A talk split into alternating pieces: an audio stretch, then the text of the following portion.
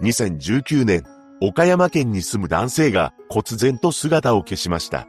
彼は失踪当日、4時間半かけて鳥取県のエビ駅という場所に向かっているのですが、その理由が一切不明なのです。詳細を見ていきましょう。本件で失踪してしまう中山博隆さんは岡山県津山市に住んでいました。彼は真面目でおとなしい性格であり、岡山県内の工業高校を卒業すると就職の道を選んだようです。その就職先というのは土木関連企業だったらしく、保守点検業務を行っていました。まだ入社して数ヶ月だったため、先輩につきながら一生懸命業務に励んでいたと言います。そして職場に近い津山市のアパートを借り、一人暮らしをしていたそうです。ちなみに職場から帰宅するのは21時頃という情報があるため、もしかしたら残業が多い職場だったのかもしれません。そして中山さんは Twitter などの SNS はしておらず、その代わり一つの趣味を持っていました。それはオンラインゲームです。彼はゲームが好きで、オンラインゲームをよくやっていたそうなのですが、中山さんの友人によれば、オンラインゲームのボイスチャットも使っていたと言います。さらに、この友人とは数ヶ月前に食事をした際、中山さんは次のように語っていたそうです。お金を貯めてボーナスで車を買うんだ。そうして真面目に働く中山さんは人間関係のトラブルもありませんでした。しかし、そんな彼が突然に謎の失踪を遂げることになってしまうのです。失踪が発覚したのは2019年8月26日月曜日のことであり、中山さんが職場に出勤してこなかったそうなのです。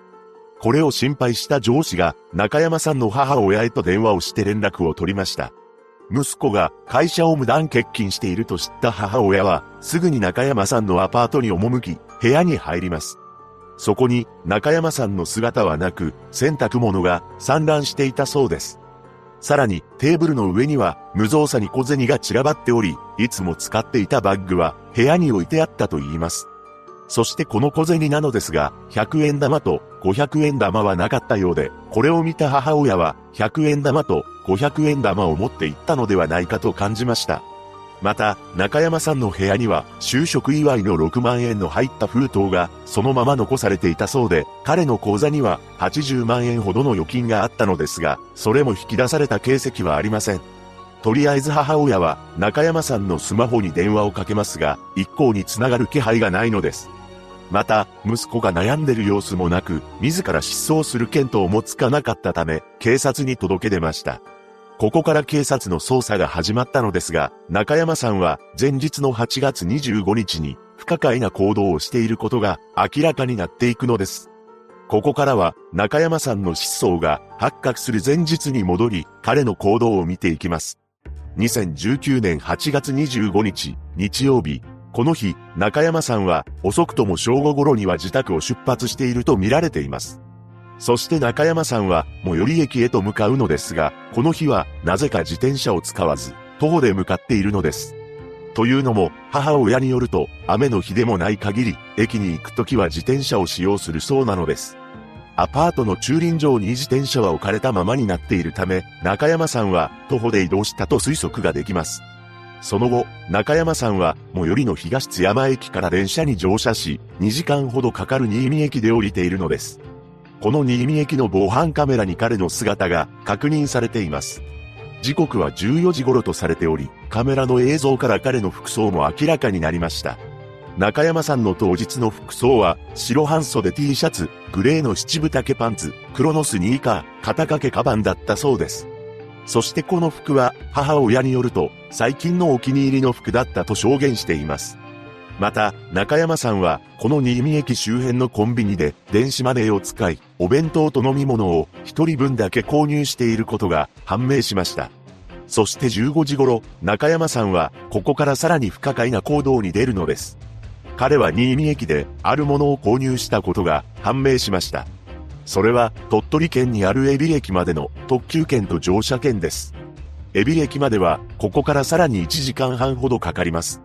つまり、彼の目的地は鳥取県のエビ駅であろうと推測されているのです。しかし、エビ駅には防犯カメラがなく、実際に彼がエビ駅で降りたという確証はありません。とはいえ、海老駅までの特急券と乗車券合わせて1750円を支払っていることから、海老駅に向かったものだと思います。ただし、母親によると、息子は、海老駅に今まで行ったことがないらしく、行く理由が、全くもって不明だと証言しているのです。海老駅について調べたのですが、のどかな自然が広がっており、周辺の観光スポットは、恵美城跡や神社などがありました。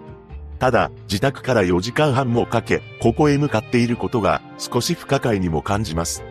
なぜなら、彼が自宅を出たと思われる時間は正午頃で、新見駅で1時間ほど時間を潰していることから、実際に海老駅に着くのは16時半頃であり、帰りの電車がないからです。2022年の時刻表にはなるのですが、中山さんが帰るための終電を調べた結果、海老駅から中山さんの自宅がある東津山駅まで、最終電車は16時38分なのです。つまり、彼は翌日に仕事があるのにもかかわらず、帰りの電車のことを考えていなかったという見方もできます。ただ、帰りに関しては、電車を使おうとしなかったと考察することもできるのです。例えば、エビ駅で誰かと待ち合わせをしていたのであれば、車などで送ってもらおうとしていた可能性もあります。いずれにせよ、中山さんは自宅から4時間半ほどかけて、エビ駅に行ったということになるのですが、その目的が一切不明なのです。エビ駅の近くからは大阪や東京に向かう高速バスはあるらしいのですが、わざわざエビ駅経由で行かなくとも、津山や岡山市から出ている交通手段を利用すると思います。そして母親は息子の不可解な失踪に次の仮説を立てました。それはオンラインゲームの仲間に会うために鳥取県のエビ駅まで行ったのではないだろうかということです。そして中山さんのパソコンに何か手がかりがあるのではないかと思ったそうで、パスワードを解除しようと試みますが、複数回失敗してしまい、ついにはロックがかかってしまいました。このパスワード解除については、業者に依頼すれば高額な料金がかかるそうで、それを実施したという情報は、今のところありません。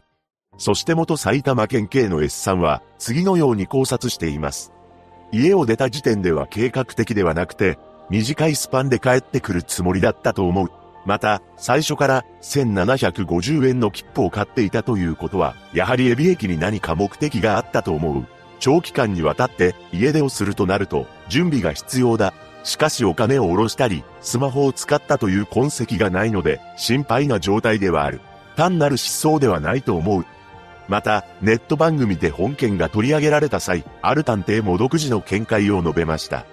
お金が残っているというのは我々の仕事の中ではよくあるケースでむしろお金を持って行った方が安心だ。私たちは失踪した方が帰ってきた場合、ご家族を通してリサーチをさせていただく。そうすると思い詰めている方は思い入れがあるところに立ち寄られる傾向がある。つまり知らない街に行くのは心身ともに健康で余裕がある場合だ。だから可能性としては、オンラインゲームで繋がった人に会いに行った、もしくは呼び出され、突発的に出て行ったという可能性も大いに考えられる。